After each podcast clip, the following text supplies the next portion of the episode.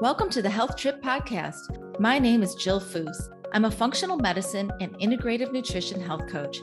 I created this podcast to bring you along as we travel down intriguing, science-packed roads, debunking old medical paradigms and perusing new innovative therapies and modalities with the finest functional medicine doctors, practitioners, and like-minded biohackers while living our best life. Enjoy the show.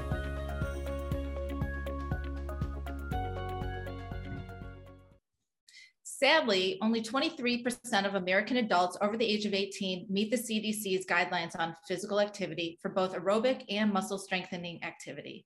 Heart disease is still the number one killer, affecting more than 650,000 folks. 40% of American adults aged 20 and over are obese. 71% of adults over 20 are overweight. Astonishing numbers that have climbed significantly during COVID-19 and stress. In addition, diabetes, hypertension, metabolic dysfunction, anxiety, and depression are at an all-time high. The two common denominators among all of these health issues are lack of exercise and lack of nutrition. The CDC recommends that adults over the age of 18 engage in 150 minutes of moderate cardio per week, plus 2 days per week of full body muscle building activities. For the elderly, the CDC adds in balance work. Personally, I think their recommendations are low on weight resistance training and put far too much emphasis on cardio. Weight resistance training is not just about building muscle and rocking a swimsuit. It's about longevity. The health benefits on building muscle are vast, including increasing your metabolism, building functional strength, improving bone density, improving insulin sensitivity, improving hormone balance, increases proprioception or awareness of your body and space, reduces your risk of heart disease, dementia, Alzheimer's, depression, and anxiety, and improves overall confidence, body composition, and sex drive. Who wouldn't want more of all of that? And that's why I've invited Shane Adam here. Shane is an ultra runner, strength and conditioning coach, run coach, yoga instructor, and mover. He has been an ambassador with Lululemon for 7 years, an instructor for Lululemon for the past 3 years, and has worked with some of the top studios in the Chicagoland area. He has his own online training platform via Instagram, where he offers 3 50-minute HIIT training videos per week, focusing on both purposeful strength training and high-intensity interval training. Shane and I are going to break down the importance of daily movement, recovery, and aging. We will also hit on nutrition, especially around workouts. We're going to talk about the different types of exercising routines out there, how to get after it during these new COVID-19 restrictions, and how to start if you're a newbie. Before we dive in, here's my medical disclaimer. By listening to this podcast, you agree not to use this podcast as medical advice or for making any lifestyle changes to treat any medical conditions in either yourself or others. Consult your own physician for any medical issues that you may be having. This entire disclaimer also applies to any of my guests on my podcast. Welcome, Shane. I'm so excited to have you here. I'm so excited to be here. Thanks for having me, Jill. And I know you have a lot more going on than your modest bio, and I know you're an ultra runner and just completed or attempted to complete a race this past weekend. That's got to be super tough. And you're an attorney and you're a dad. And I love your son coming and making those weekly or every workout he comes on as a cameo. And honestly, as a mother of 5, I like laugh through the workout because when he's not behaving the best, that's when I laugh the hardest because I think, oh boy, there is so much more to go. And then when he's super cute with his little Batman costumes and I get to see his trucks, it just brings me back to when my kids were little. Mine are all gone, and yeah, I'm just the mom when they need something now. So welcome. So what brought you to this whole fitness space? I think I've heard you talk about your upbringing in a rural, on a farm maybe in Iowa. Yeah, that's a good place to start because growing up, fitness wasn't really a priority because we were active so much every day by the simple fact that we were living on a farm and we had to do things. So to this day, I'll go home and my fiance Lisa and I will be out in the garage working out. My dad will walk by and remind me that there's a pile of wood that could be chopped and I could be working out by doing that. So yeah, I come from a very small town in rural Iowa, and I ended up getting into I guess what you could call, you know, the fitness world by running. So that was kind of my introduction into everything. And so tell me about your ultra running. Like, when did that start and why? It just sounds so miserable to me. Yeah, it's the opposite of miserable, to be honest with you. But there just came a point in time where I got tired of running marathons and specifically running road races. And I wanted to get off of the pavement and off of the concrete and onto trails. And the best way to get into trails is just to do ultra running. People use it for meditation, people use it for release, but it's a whole different dynamic. So if you think of running as a 5K or a marathon, I would challenge you to try to step it up to an ultra. Just the ultra world is so much more different than a marathon. And what I mean by that is, in a marathon, everyone is competing for the clock and they're competing for places. They're going to throw elbows. If you fall down, they're going to run right by you usually. It's completely different in the ultra world. Everyone is there to help one another. I mean, if you sign up for a 50-mile or a 100-mile run, at the start line, there's just a complete overall feeling of respect for everyone who's even there to attempt that, that no one's out there to get one another or try and beat someone at the finish line. How do you even accomplish training for something like that in the city of Chicago where we live? So the only thing that's hard about this city is there's no elevation. So, I mean, you can run all you want on flat surfaces, but for elevation training, luckily we have a treadmill in the house. So I can always turn to that. Or the only other thing that helps is strength training to build up the muscles in the legs. So if you don't have the elevation in the hills to go run, you need to supplement with a little more strength training for the lower body. Do you continue to run through the Chicago winters? Yeah, I get asked that all the time. Oh, absolutely. My God. Yeah. Cray. No, we love running outside. But you have to wear special shoes that grip. Like, what if you get on ice? You do. I very rarely wear those. So when you see ice and you run on ice, you just run on the balls of your feet and you just shorten your stride and you typically will be fine. See, when you're a mid 50-year-old woman, you do not want to fall. You do not want to like do anything to hurt yourself that could, you know, hinder the week to come, right? Yeah, I get that. Yeah. So good for you. All right. So I want to talk about body composition and why it's so important to one's overall health. And I tend to think that if people really understood the science on why they want to explore new healthy lifestyle behaviors, like getting back into exercising or starting for the first time in their life, their internal motivation will increase. What are your thoughts on body composition as it relates to health and aging and fitness? I think primarily when I think of body composition, Jill, the one thing that I am maybe most concerned about is the fat-free mass that you have in your body. So the fat-free mass would be the muscle, the bone, and the water. Body composition, as you know, and for your listeners, it measures the percentage of fat compared to that fat-free mass. And of those items, there's only two that you can control. You can control your muscle and your fat. So when I think body composition, those are the two things that I primarily think of. And I mean, for me, it's about, and I stress this, you hear me stress this all the time, as you age, and even from a younger age, we want long, lean muscles. Right. Like, that's what you're going for. I say this in class all the time, like, none of us have to be on stage in 3 days with a pump.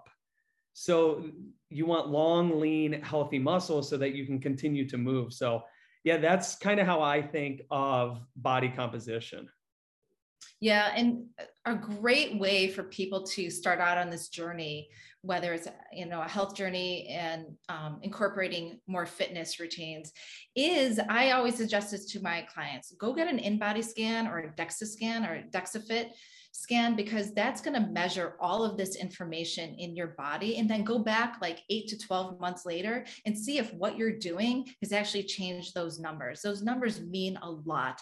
They mean a lot in terms of your longevity, especially during COVID right now. We know that carrying around a lot of body fat and no muscle is a death trap. It's just a death sentence, you know? And we know that people who lose that body fat, use that body fat as a source of fuel or energy that, and keep their muscles lean, that they are going to, if God forbid they got COVID-19 or something else, they're probably going to be a lot better off than if they weren't built that way and weren't working out and eating healthy.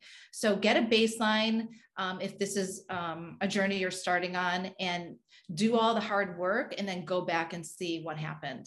But muscle is our longevity organ. And the other thing I want to talk about is sarcopenia, which is something that a lot of people have never heard of. And it's a disease of the elderly, which is why I love your workouts, because I feel like, and we're going to talk a lot about HIIT training in a minute, but sarcopenia is basically when you see elderly people and you see how frail they are, if they're wheelchair bound or they're using, you know, a cane or a walker, and you see how frail they are. And we've all seen this with family members.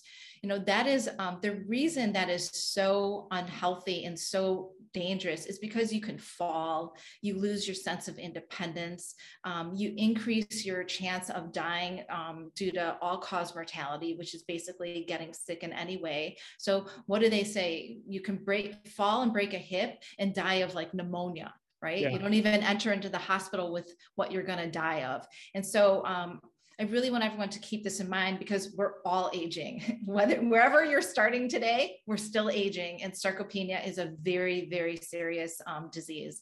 So let's talk about HIIT training.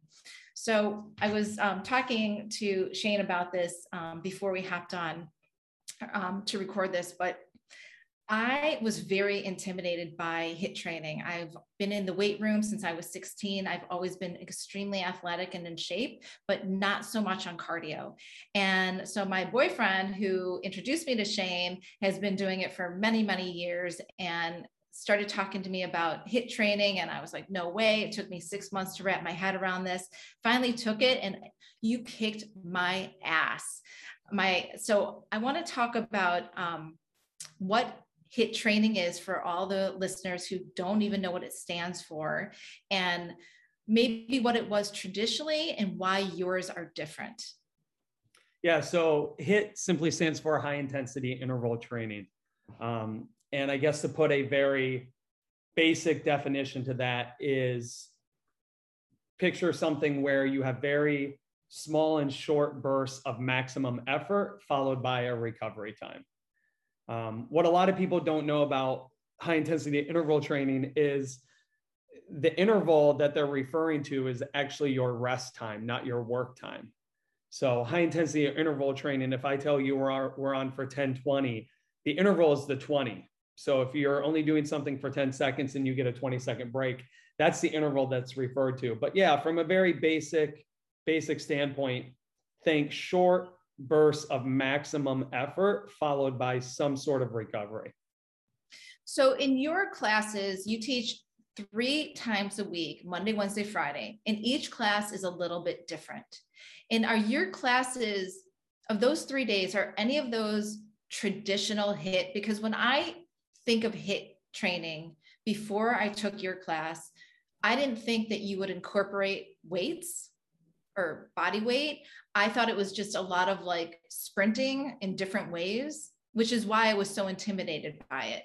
Yeah. But yours is very different. So are you following the traditional pattern of HIIT training, or have you inserted your own version of it?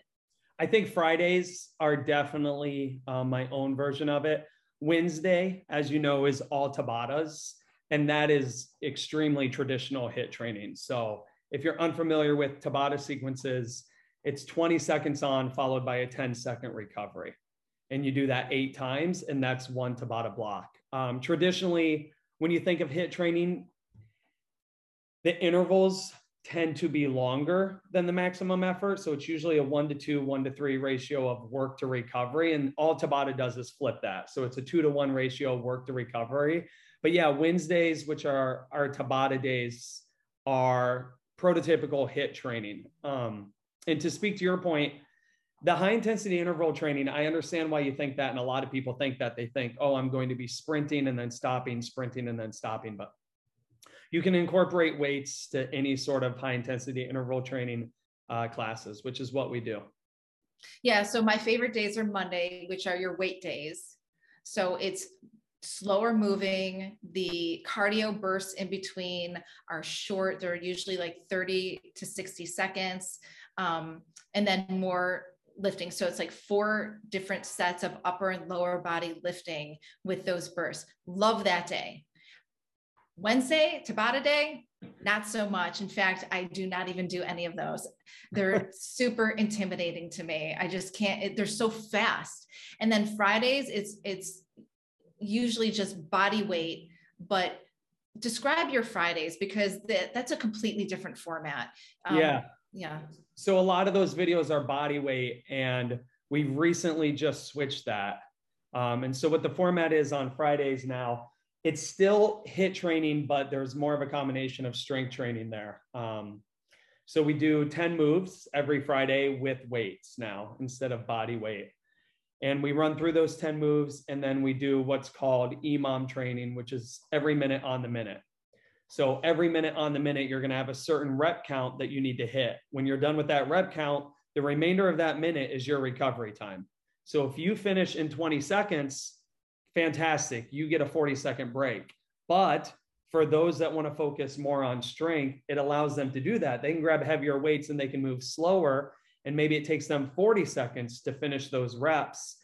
And then they only get a 20-second recovery, but they're moving slower and they're working heavier. So you kind of get your choice there on Fridays. You can work really fast with medium weights and have a longer recovery, or you can focus more on the strength component, work slower, have a shorter amount of recovery. Yeah, those are really fun days. And what I really love about HIIT training is that it increases my balance, my memory, and my coordination. And I have the Alzheimer's gene. So, and then they also say that for every child that you give birth to, 5% of your brain capacity goes like down the toilet. So really? I read that. And I don't know if that's true or not actually, but I have 5 kids. So that's 25% of my brain. It's a large component. And there are days where I just feel like I cannot, stay focused. And, I try to do all the things, but your HIIT classes really make me stay very focused, dial into that sense of balance, which, I'm battling an L4, L5, which so many people out there have a bulging disc or a bad knee or a bad hip. And this really has helped strengthen me in terms of balance. And I love the whole coordination piece and the memory is just amazing because I don't remember a lot of things. Yeah. So I have to always say, okay, wait, what are we doing again? All right. That's what we're doing again. So just besides building muscle and getting your heart rate up, there's all these extra things that come along for the ride that are really beneficial to our overall health. Yeah. I'm glad you brought that up because when we do body weight and, the training switches every 4 months, so we might go back to body weight, but as a runner, something that I am particularly keen to is my ankles and balance and stability. So you mentioned proprioception earlier. Lelayton, my 4-year-old son, was learning about the senses in school, and proprioception is actually called our 6th sense now. So I taught him that word and I kept trying to get him to learn the definition. And so he's close. He just says it's our body in outer space. I'm like, yeah, that's good enough. But right. For sure, those body weight days, I do a lot of emphasis on stability and core control and balance, because like you've mentioned already, as you age, those are the first things to go. As you age, our balance is the first thing to go. If you've ever witnessed an older person just falling for no reason, not tripping, not misstepping, simply falling just because your balance and your proprioception are 2 of the first things that diminish as we age. So you can absolutely counter that by working on your balance and understanding your body's awareness in space. Exactly. For listeners out there today that really don't do any weight training or HIIT training, and maybe they're not even doing enough cardio, maybe they're just walkers right now. They don't want to go to a gym, you know, because of COVID, they don't have access to a lot of things. But now they're thinking, all right, I got to do something. I got to get my butt off the couch and I got to start moving. If you had to choose, what do you think is more important, cardio or weight resistant training, and why? You asked me that now. 10 years ago, I would have said cardio, but it's absolutely strength training, weight resistance training. And there's a number of reasons for that. You touched on one of them, but we all suffer from age-associated muscle degeneration. And I read something the other day, and I know Dr. Fowler on your previous podcast talked about this, but after middle age, however you want to define that, adults lose 3% of their muscle strength every year and 1% of their muscle mass. And one way to counter that is with strength training.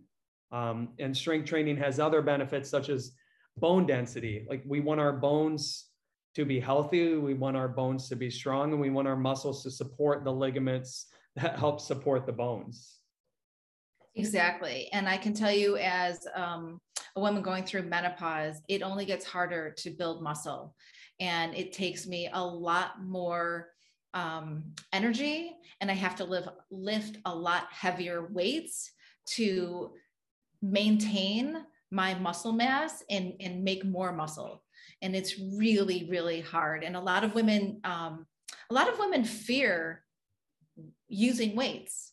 I'm sure you hear this all the time in your classes, but women don't want to get too bulky. And I always say to them, it's impossible. Unless you're going to take steroids and be a bodybuilder, you're not, it cannot happen to you. Right. And you also have to eat a ton of protein, which we're going to talk about food later, but what are your thoughts on women, weights, and muscles? Am I allowed to swear on this podcast? You can swear. Yes. Yeah. That's complete bullshit. I hear that from females all the time. And it's such, oh man, it's such a misconception. I mean, you touched on it. The first thing, just from a biological level, men have testosterone. So our hormones are different. And women see men in the gym bulking up and getting big because they're lifting heavy weights, and they think that's what's going to happen. It is absolutely not going to happen to women. And to your point, I would argue that it's more important for women to strength train, because as you age, it's harder for females to pack on muscle than it is for males.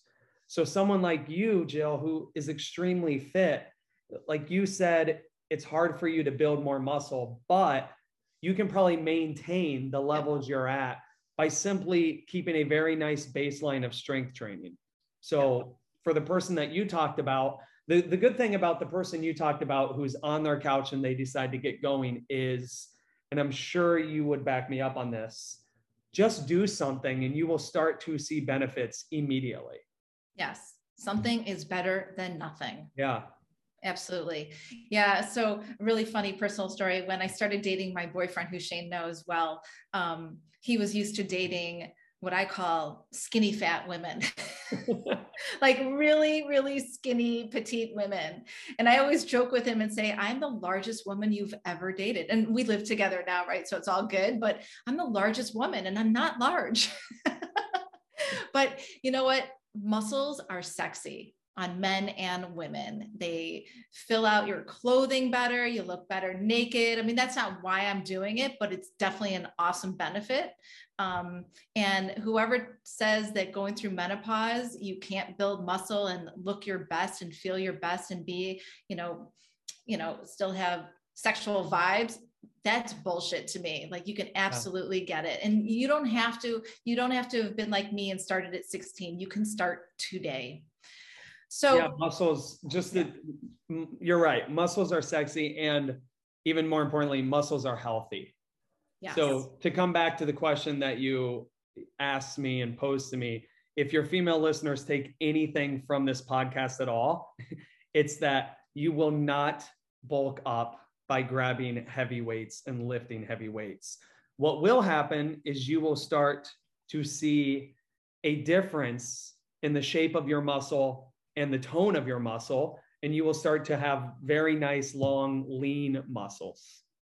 Yes, and by the way, building muscle and having that muscle mass on your body for men increases their testosterone naturally. So if you're a stressed out guy in the corporate world, or, you know, just not happy with the way you look and feel, getting in the gym and building muscle is going to guarantee that your testosterone is going to increase. Maybe not as quickly as if you got, you know, testosterone hormone therapy, but it is an absolute necessity to build muscle mass to support testosterone production. And likewise for women, women are always wanting to lose fat, right? We're always on a diet. We're always trying to figure it out, and we want to be less weight. Muscles might weigh more than fat, but when you start building muscle as a woman, you think you're going to weigh more, but you're really not. You're going to hack into mobilizing that fat as energy, because building muscle burns calories throughout the day. And you're going to, if you have cellulite on your body, muscle is going to smooth out that cellulite, because you're going to be mobilizing that fat to use it as a source of energy, building muscle, and your skin is going to look nice and smooth laying over the muscle. So lots of benefits. So for that person we're talking about sitting on the couch and feeling really intimidated and not knowing what to do, they can't just jump into your HIIT class, can they? Or can they? How can they modify your HIIT class? Yeah, they, you can absolutely jump in and modify. Anything can be slowed down and anything can be scaled. So on Friday, when I give a rep count, I got some feedback from some people training with me, and they were just like, hey, I can't hit those rep counts and I'm getting no break. Like, that's impossible. So I always encourage people to scale back. If I give you a rep count of 10, drop to 6 if you need to. And on Mondays, as you've already said, Mondays are very slow. I don't ask you to hit any reps. I don't care what kind of weight you grab. I always emphasize that I just want you challenging yourself, and I want you moving with those weights. So anyone can jump in. If there's someone there who wants to train and they're like, there's no way I can do this, absolutely can. You modify and you just scale back and you do what you can every single time that you show up. So one of the things for me that was most intimidating was the cardio bursts in between, which I talked about before. But how can someone modify that? Now, I'm super competitive with others and with myself when it comes to fitness, right? I was a competitive horseback rider, so I have that competitive mind.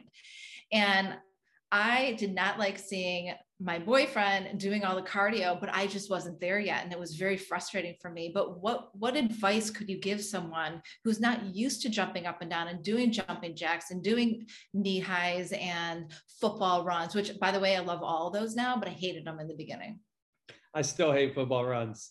That's really easy to do. One, speaking to the competitive part, we're all competitive, but for a majority of people, they're not. I think one of the benefits of online training is this: the intimidation factor of being in a gym and thinking you need to compete with the person next to you, or look like the girl next to you, or run like the guy next to you, is eliminated. It's gone. True. And I say that all the time when I'm training, like, no one is watching you. Try the move. Who cares? If you fail, you're not embarrassed. No one's there. Like, it's the perfect opportunity to try things. But for the cardio, like on the jumping jacks, you just step it out. You don't need to jump. For the high knees, you march in place.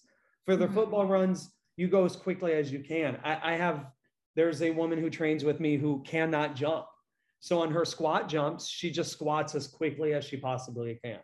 Split lunge jumps, she's just stepping back as quickly as she can. And eventually, I think what people need to understand is that is your base. Like, that is your floor, and that is where you are going to start. And if you consistently move like that, there's going to be times in which you begin to progress. And then you're doing the jumping jacks. And maybe it's a progression to where, okay, he wants 20 seconds of jumping jacks. I'm going to give him 10, and then I'm going to step it out for 10 seconds. And the other benefit is this, it's via Instagram, it's not Zoom. I can't see you. So you have to hold yourself accountable, but at the same respect, you don't need to worry about me calling you out. That is very true. That's all really good advice. And, you know, I came to you and I was already very fit and I did a lot of those things you're talking about. I didn't jump up and down. I did low impact things until I felt comfortable. And my first day doing weights with your class, I didn't even use weights for a few sessions. I wanted to see how the format was, how comfortable I was. I felt a lot of anxiety doing it in the beginning. Like, am I going to be able to coordinate and keep up? So I just dropped the weights altogether and I focused on making sure my form was intact because form is everything. Yeah. Yeah. So who shouldn't be doing HIIT classes? My answer to you is everyone should be doing them.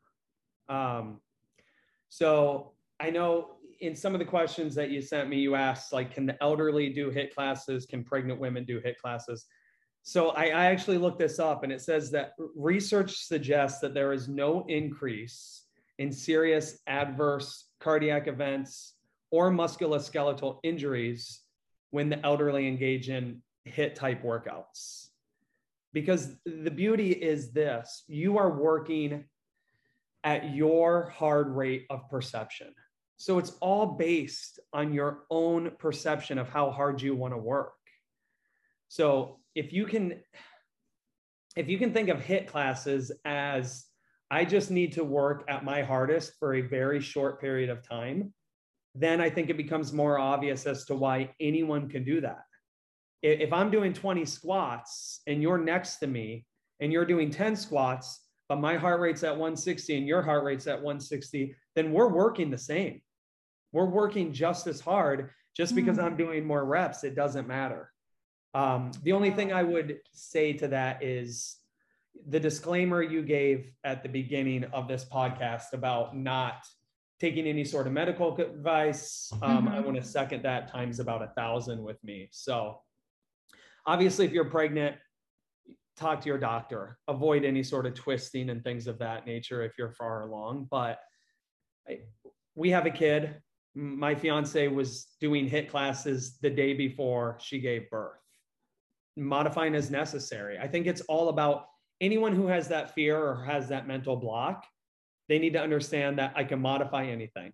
I can absolutely modify anything. I can modify a burpee for you and break it down to a squat, into a step back plank, and then just simply standing up on your own feet. That's a burpee. You can skip the push-up, you can skip the jump, you're still doing it. Yeah, I modify my burpees. I hate burpees, but I do modify them because I want to get over the hate. I want to connect with them a little more. Yeah. They're evil. I have a love affair with burpees, as you know. Yeah. What about kids? When can kids start doing weight resistant training and HIIT classes? You know, I'm going to go back to what Dr. Fowler said. I was listening to your podcast with Dr. Fowler when he said, he wishes kids were doing strength training at a very young age. And they can. There became this fear, I think, when powerlifting became really, really big and popular. I remember this. I remember being a kid and it was like, don't lift weights as a kid. Don't do anything like that as a kid. But kids play soccer. Kids go rock climbing. Like, rock climbing is a form of resistance training and strength training. That's all it is. They're just having fun with it. Kids, as long as your kid can move and be aware of his body and how to move properly with good form, I say go for it. Yeah, my 5 kids, we've had them moving and playing sports since they were like 3. Yeah. Like if you were, you know, big enough to put on a pair of hockey skates, you were on the ice. We didn't care. You're 2, 3, you can cry all you want, but you're still getting out there and moving. Yeah. Yeah. Yeah. What are the best complementary exercises to do in between HIIT? So let me back up a second. Your HIIT classes go 3 times a week. Is that optimal? Is that like the rule of HIIT classes and training? I don't think there's a rule. I think I'm This is my view on any sort of workouts. And I always have people ask me, how often should I work out? How often should I run? Can I run every day? And my answer is always the same. If you feel good and you're not getting injured, work out as much as you want. But if you start to feel like an overuse injury, especially when it comes to running, some people will jump in and they're like, I want to do it 5 times a day. I tell them, like, that's great. But if you're upping your mileage that much, you are going to start to feel things in your body that you're not used to, in your hips, in your knees, in your ankles.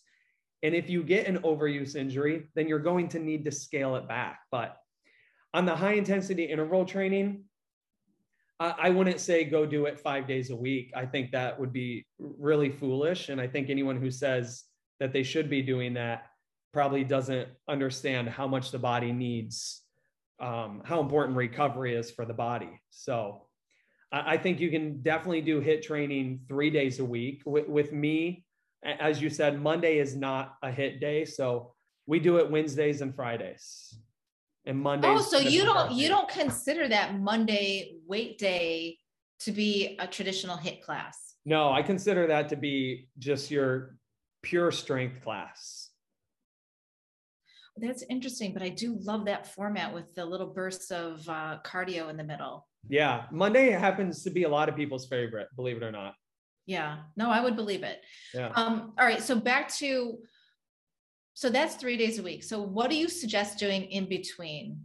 What are some good ideas for people to really balance out?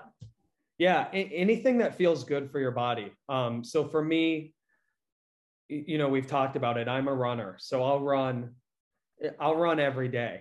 But if that's not you, then you need to find something that allows you to move.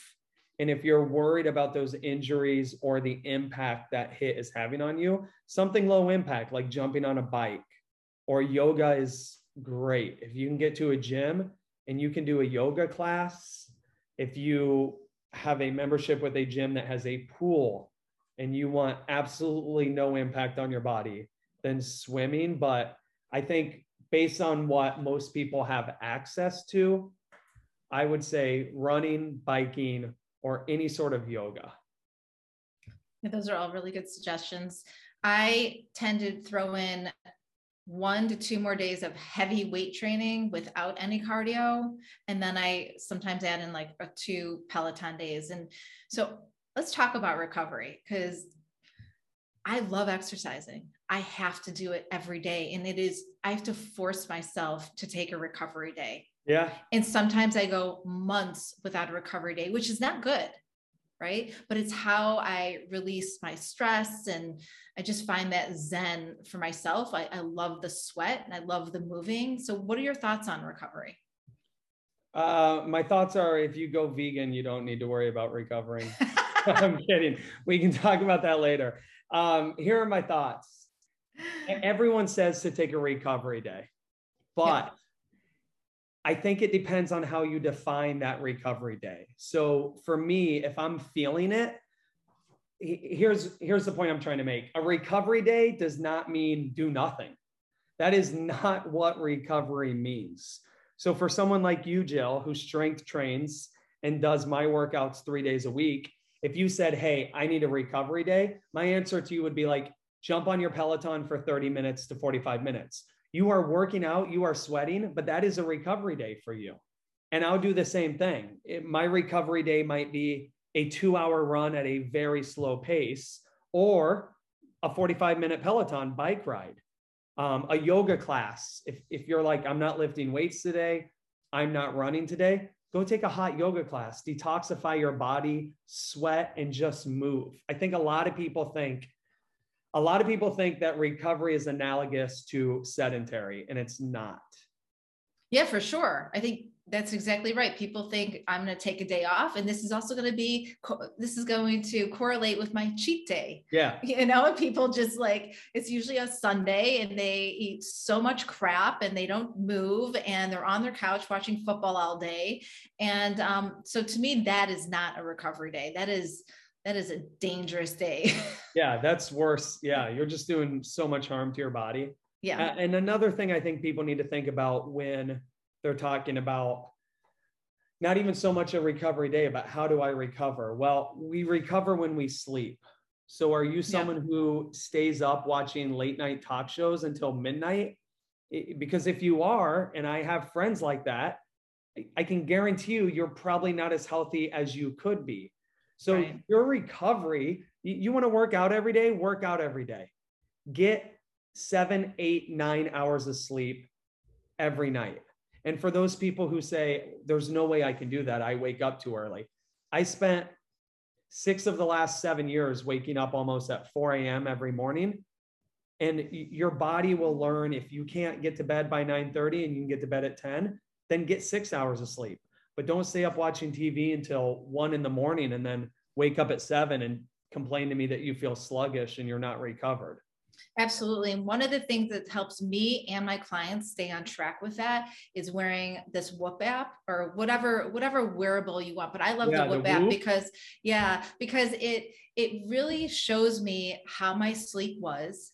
And so if I had a shitty sleep one night and I wake up in the morning and I see my numbers, I might readjust my workout that day. I might say, okay, maybe I'm not going to take Shane's, Friday class and kill myself, but I'm going to do something a little bit, a couple levels down so that I can recover and get set up for the following day. So I'm all about the wearables and really focusing on your heart rate variability. And why are you laughing? How long have you been wearing that Whoop strap? Oh, it's probably been 8-10 months. Okay. Let me take a guess. Here's what your Whoop strap tells you every single day. You overtrain and you do not get enough rest. No, I do get a lot of rest. Really? Yeah. So I wore that thing when it first came out for about 3 years. And it was like, hey man, you overtrain and you don't recover enough. And I was at a point where I was like, well, this is all great to know, but I am not at a point in my life where I'm willing to make any changes. Like I had to get up at 4:15 for my job and there wasn't going to be a day that I didn't work out. So I finally stopped wearing it. That's why I was laughing. I finally stopped wearing it because I was just like, I get it. Every single day, it's telling me the same exact data. So. Right. No, I get that. So when you wear these things, like you have to make a decision. Do you want to listen to it or not? Yeah. You got to be committed. You can't just wear it just to be like, oh my God, I burned this many calories today. That's great. It's giving you a lot more feedback than that. So. Yeah, I don't actually look at it for the calories. I'm really looking at it for my heart rate variability. I'm looking at it for my recovery. And there are days where my recovery is tanked and I just, I have nothing and I take it easy that day. And then I also am looking at it from a sleep perspective because sleep is the most important component to this conversation. If you cannot get sound sleep and recover, all the magic happens. Like, when you go to sleep and the trucks come out to clean all the street cleaning trucks. So that's what's happening in our body, in our cells when we go to sleep. And people don't understand that and they take that for granted. But if you don't sleep, the trucks can't come out at night and do all the cleaning they need to do on a cellular level. And then you're really going to screw yourself as time goes on. So yeah. So what have you learned recently in your own fitness journey that has helped you stay on track and focused on your own goals? Who are you being held accountable to? I mean, I'm definitely, I hold myself accountable as much as possible. And holding myself accountable means, I guess when I say that, I mean this. My son is only 4 years old. And I guess you could say that my fiance and I had kids at a late age. So when I think of holding myself accountable, I want to be able to move in 10 years and play with my son. I want to be able to move in 15 years and play with our children. I don't want to be the father who's on the couch and his back hurts or his knees hurt, or he's just not in shape and too overweight to do anything with his kids. That, to me, that would be the biggest disservice I could ever do to my son. So something I've learned, I think recently, is we talked about this a little bit. If you have a base fitness level, I think what I've learned is that it takes a lot of work to get to that base level. It takes more work to maintain it. Because if you are starting from scratch, if you come to me and you say, hey man, I do nothing, like my eyes will light up, because that is like a blank canvas for an artist. And I can tell you, and I'm sure you can right now, like, hey, great, give me 90 days. I will change your life. I will change your body. I will change the way you feel about yourself. Those changes in 90 days are going to happen very quickly. Mm-hmm. And then you have to absolutely work your ass off to maintain that level of fitness, because it will disappear much quicker than it came. So for me, one thing that I've really learned is that instead of saying to myself, in 6 months, I want to look like this, my goal is to get a little bit better every single day. That's it. And I think if you can boil it down to something that simple, be a little bit better every single day. What does that mean? If you do, if I set you on a plan to do 50 push-ups a day, every single day, after a week, do 55. It doesn't need to be huge. I think people mentally defeat themselves by thinking my goals need to be astronomical. I have to dream huge. And while that is all great, you have to have a base level in order to set those goals and make sure they're realistic. Absolutely. What do you say to people who tell you they don't have time to make in their life to be healthy and in shape? I just usually get arrested for battery and assault. Lisa and I were talking about this yesterday, and everybody knows it. It's the number one excuse, right? It's everyone's favorite excuse. Like, I don't have time to do that. I'm not going to mention my name, but it's nice. I have a really good friend who, I don't have time to do that. I'm like, really? Because you text me every other day about a new show you're watching. There you go. So my advice to people who say they don't have the time is, here's my advice. You are fucking lying to yourself. That's my advice. Get off of social media. Get off of social media. Get off of social media. Put your phone down. Don't turn the TV on. And the other thing I would say is this, Jill, when people say, I don't have time, this was highlighted today. I was teaching a class at Lululemon, and I brought this up because a couple of people jumped into class and they're like, hey, I only have time for 30 minutes and I need to go. And I'm like, great, that's perfect. We're going to do 5-minute blocks. And it was 5-minute blocks of 5 moves, and people were gassed. And I was just like, that was 5 minutes. You might not have an hour to set aside and work out, but I guarantee you during your day, you could do that 5 times. That's 25 minutes. You just worked out for 25 minutes during the day. Yeah. You do that 3 times a week. You just worked out for 75 minutes that week. So yeah, I don't really... People who know me very well know that I'm extremely impatient, and I have no patience for people who tell me I don't have the time. If you commit to something, you make that time. Now, as a functional medicine health coach, my approach is a little more sane, a little softer. You know, one of the things, and we're talking about it right now, knowing your why. You know, your why is making sure you're still mobile and energetic and youthful, you know, 10, 15, and 20 years from now for your son. And, you know, my why is the same way. My why is not ending up like my father, who died of cardiovascular disease, you know, many years ago, and is missing my kids growing up. And we have a wedding coming up with my oldest son and all these amazing things. I want to feel great. I want to feel the best I can feel at every age. And that encompasses fitness, nutrition, sleep, caring relationships, being honest with myself. It's so many things. So in the world of health coaching, we set up things like SMART goals. And these are goals that are specific and attainable and realistic for people, knowing your why, and then setting up small steps to get there. So maybe not everyone can jump off the couch today and go join Shane's 50-minute HIIT classes, but you can maybe go and you can join and do 10 minutes, right? And when I see people, when I used to go to the gym, which I don't anymore, obviously, because of COVID, I would see people lingering for an hour. And I would look at them and think, how long are they actually working out? Mm-hmm. And it was probably something like 17 minutes of 60 minutes.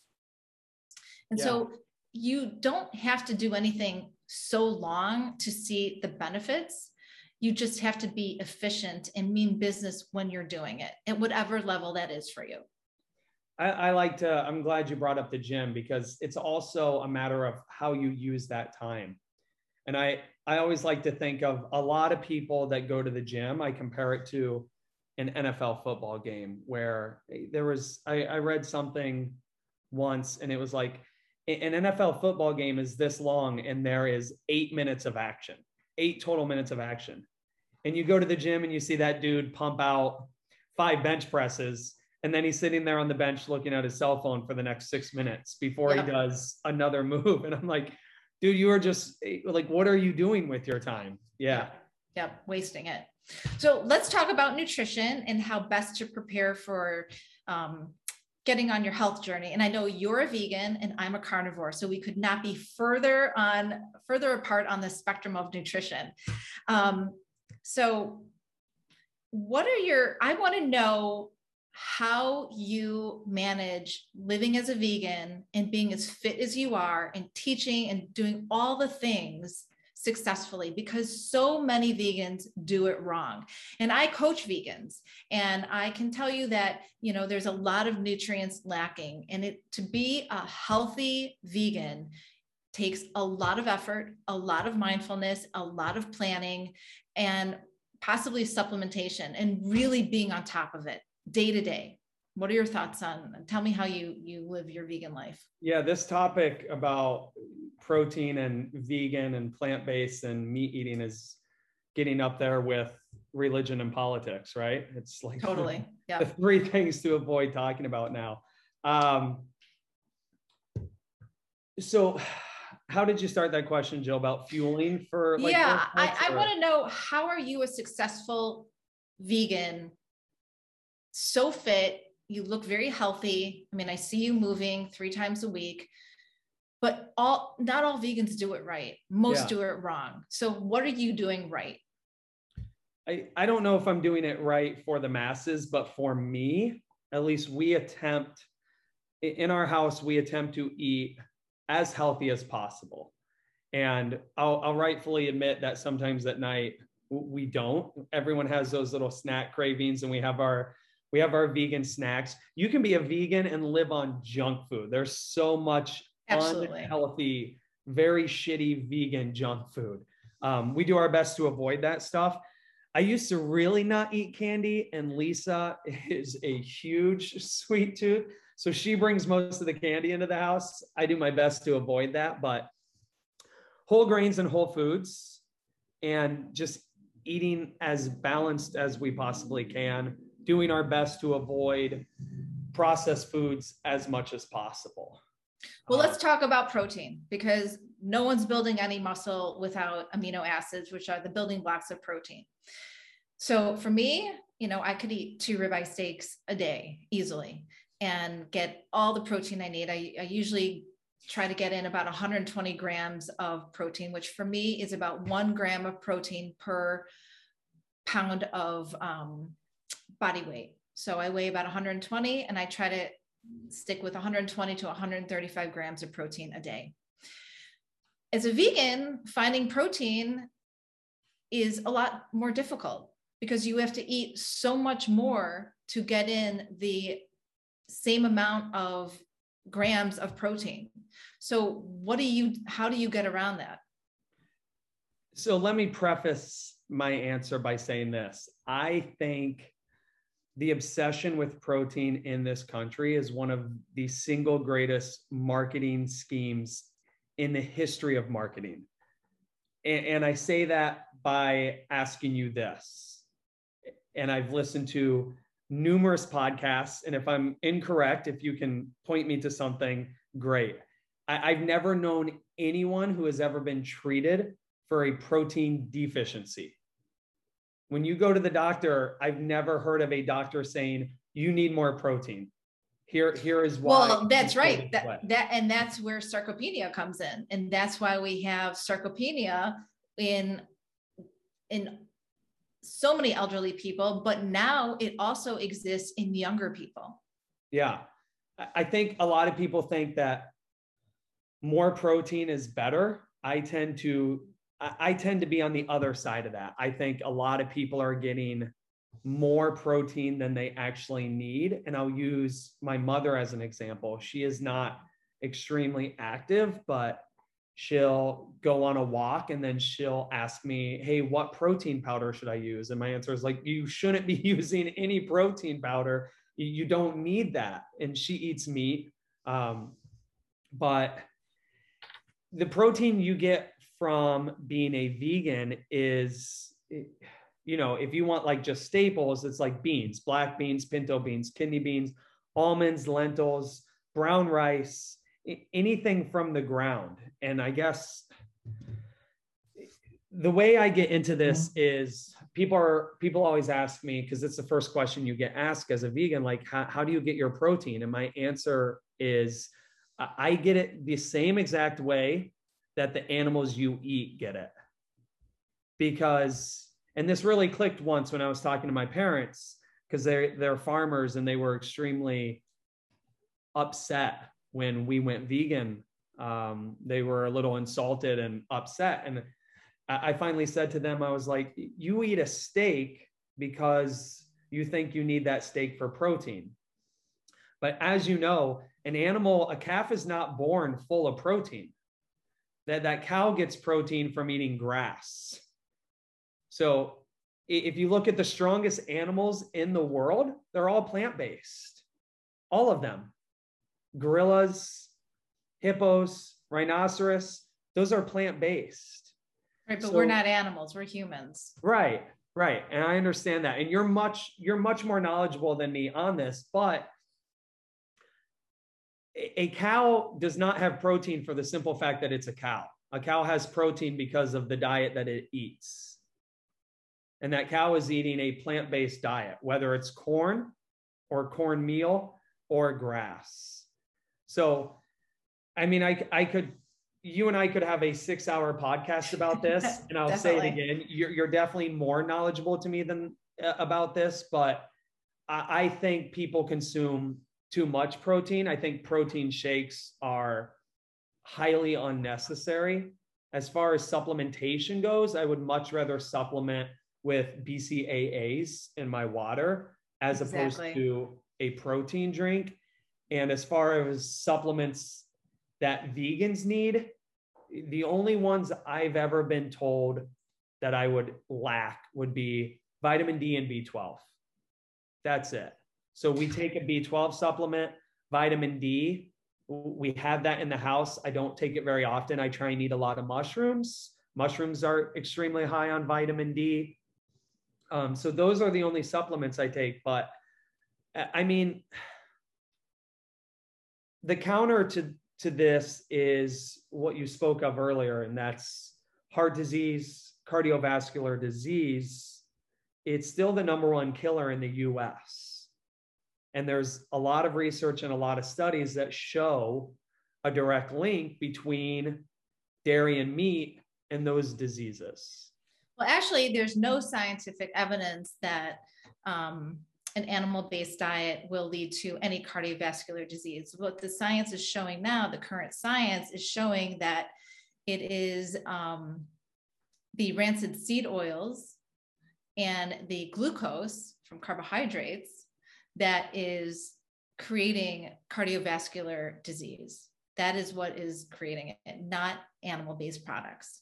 And there's a new study out by Harvard, if people want to look that up, or I'll put that in the show notes too, that goes into that as well. But just to back up a little bit,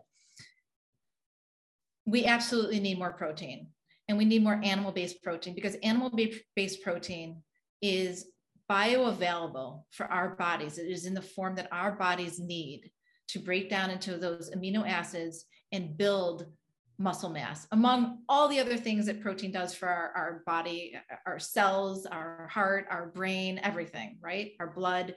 But I'm glad to hear that you and your family supplement with B12 and vitamin D. I can tell you that the vitamin D you're getting from the mushrooms is in is vitamin D2, which the conversion process to D3, which is the bioavailable form for our bodies to use, is very poor and very inefficient.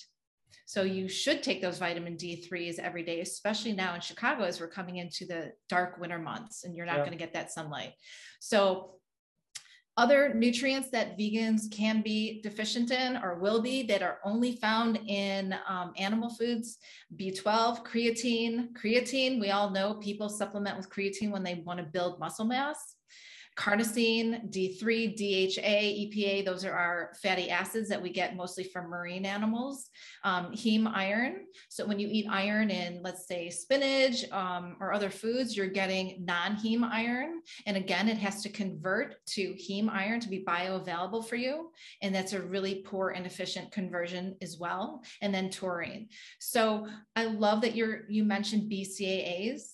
And so for those of you who do not know what BCAAs are, those are branched chain amino acids, and they contain leucine, isoleucine, and valine. So three of the essential amino acids, essential meaning our body cannot make them. So we can only get them from exogenous sources. So food or whatever. So when I am coaching a vegan and they are very fit and active, I absolutely recommend taking BCAAs. It's a powdered form. You mix it in with your water. You can add in electrolytes and what other amino acids. You probably also have heard of EAAs, which are essential amino acids, which contain BCAAs. So that's kind of all wrapped in one. But so why we're talking about BCAAs is because when you take BCAAs, and especially if you're a vegan, you are not getting that 2.5 to 3 grams of leucine. Leucine is that magic amino acid that is responsible for stimulating protein synthesis in our body. That is where the magic happens in building muscle tissue. So I'm really glad that you're at least supplementing with those, because we found those in animal foods. So I would agree with you on protein powders. I'm not a huge fan of them. And we've got all kinds of plant-based protein powders and all kinds of, then there's, you know, egg white protein powder, casein, and whey. Whey by far is the most efficient and the best form, but some people can't do whey or casein because they have a dairy intolerance. So in that case, I suggest using egg white protein powder. To me, using a vegan protein powder blend is a mistake, because when you eat the peas and the beans and the rice, that comes with arsenic. It comes with plant anti-nutrients. So all of these plants want to stay alive. And if we go back to our ancestral days and we talk about plants and how they have their seeds and animals can pick them up in their fur or the wind blows them, they want to survive. And so they created these defense mechanisms called anti-nutrients, which are phytates, oxalates, lectins. So these are things that cause a lot of gut issues, brain issues, or people who have an autoimmune disease should not be eating these foods. So I'm all for like people wanting to eat however they feel their best. But you've got to know that when you choose a certain quality or a certain protein powder, you have to know what comes with it. So like you were saying, you look to a lot of beans for your protein, but beans come with a lot of lectins and they cause a lot of GI distress for people. You also have to eat so much more, like 5 cups of beans to equal like, you know, a small chicken breast for somebody. So there's, if you're going to be a vegan, definitely cook your veggies. Don't eat them raw. Every time you cook them, you're going to take out at least 30 to 50% of those anti-nutrients. So that's a really good tip right there. And also if you're a vegan, make sure you're supplementing with the things you know you are not getting on a plant-based diet, because it all matters. So, you know, here we see Shane, he is super fit. He looks great. He's healthy looking. He's vibrant. And he knows that because he has chosen to live a vegan lifestyle, he has to do certain things to make up for the deficiencies that he's also facing living that lifestyle and that diet. Does that make sense? Yeah, it does. Did you read the Plant Paradox lately? About a year and a half, 2 years ago, maybe. Did you? Yeah. So the only thing I would say, in rebuttal to that is the lectins that you talked about, which are found in seeds and beans, the animals eat those as well, right? But we're not animals. Right. And they don't eat all of them. They've learned which ones to eat and which ones not to eat. And then the only other thing I would say is I find it interesting. So the 9 amino acids, which are the amino acids that our body cannot synthesize on their own that we need, those 9 amino acids, they are originally synthesized in plants. And correct me if I'm wrong, but they're only found in meat and dairy products because those animals have eaten those plants, right? Correct. However, they are in a bioavailable form in animal-based foods. They are in the form that our bodies need to absorb into our cells to make it work for us. When you eat only plant-based foods, all of those nutrients are not in bioavailable forms, and they have to convert to bioavailable forms. And everybody's different. And everybody has roadblocks. And even as a carnivore, I know I'm eating a very bioavailable, nutrient-dense diet, and I feel really good. However, I have roadblocks. I have a genetic mutation called the MTHFR mutation that is a roadblock to converting folate in my body and utilizing it, among many other things. When you're going through menopause, if you have an Alzheimer's gene, if you have a food intolerance or an allergy, if you have an autoimmune disease, if things in your GI digestive system aren't working properly, if you have IBS or what, there's always a roadblock. And so I think it's really important for people to find out all the information they can, blood work, genetic testing, and see what you're dealing with and see what you're deficient in, because there is a solve, there is a fix out there. And for all of those purists out there, I wonder what's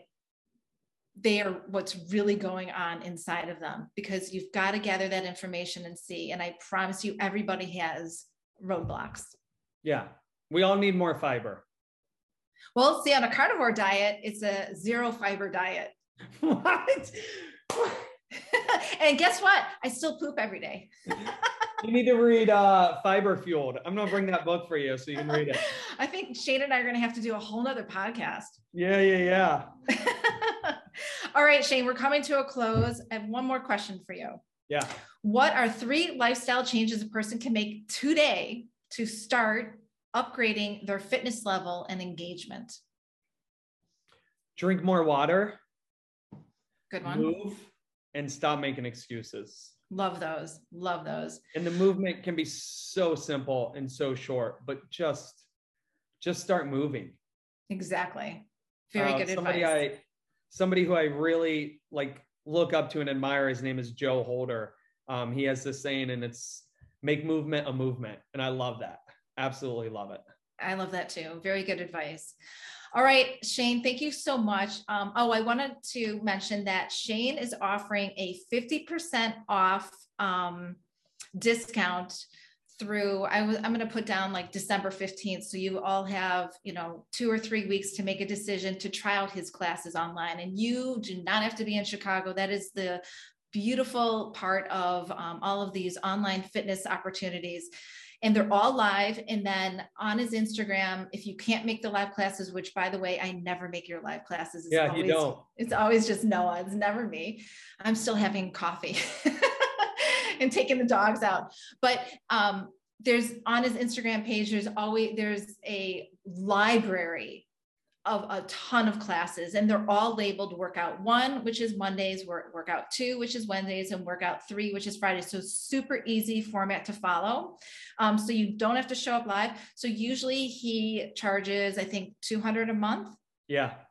So you have an opportunity to try a whole month for $100. And in the show notes, I will put all of his contact information. But what's your IG handle? Right? Shane. E.fitness. Okay. So people can look, you won't get access to the classes until you've paid. But I'll put all this in the notes. And Shane, thank you. What a pleasure talking to you and finding out more about your background and the HIIT training. Loving all of it. Yeah. It's awesome talking to you. The one thing I would say, Jill, is any of your listeners who request to follow, make sure they mention the podcast, because I get random requests and I don't want to accept somebody who. Yeah, I'm going to give them a code to use, and you'll know it came from me. It'll be awesome. JF Wellness, and you'll know it came from me. And then you guys will I'll put all of the directions in the notes. Perfect. All right. Well, have a great rest. We're going to have dinner with you and Noah soon. Yeah. Yes, we are. But we're going to have to, at a plant-based restaurant. Yeah. We're going to have to find a steakhouse with lots of vegetables or salads. All right. Thanks, Jill. All right. Have a great day. Bye, everyone. Bye. Thank you for joining me. I hope you enjoyed the podcast. Lifestyle changes can be hard and overwhelming to make. By building your support team of functional medicine doctors, therapists, and health coaches, you can reach your optimal health goals. Be sure to check out my other podcasts. Until we meet again, stay healthy.